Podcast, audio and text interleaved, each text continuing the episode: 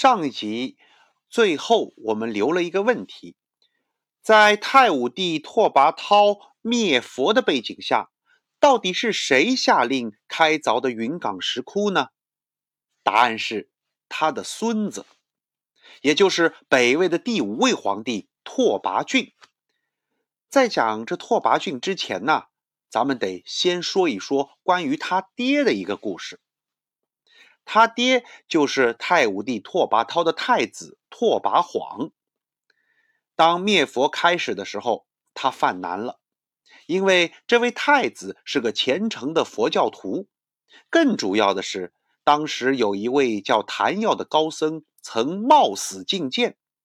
将自己翻译的佛经全部交给太子，希望有朝一日这些佛经能重见天日，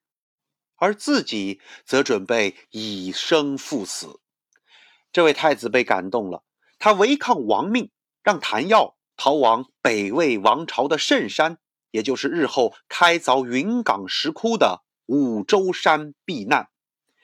这位太子最后也被他父亲逼得走投无路，还没继位便离开了人世。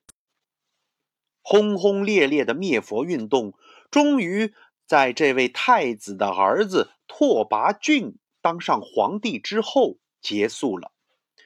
拓跋浚为了改变灭佛带来的负面影响，积极鼓励复兴佛教，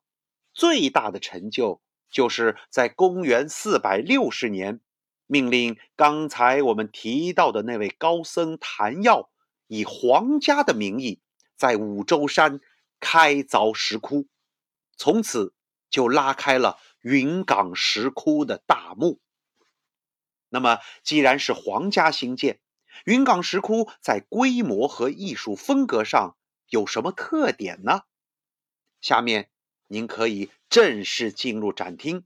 在第一展区有一个齐腰的长条形展板，面前稍作停留，咱们再接着往下说。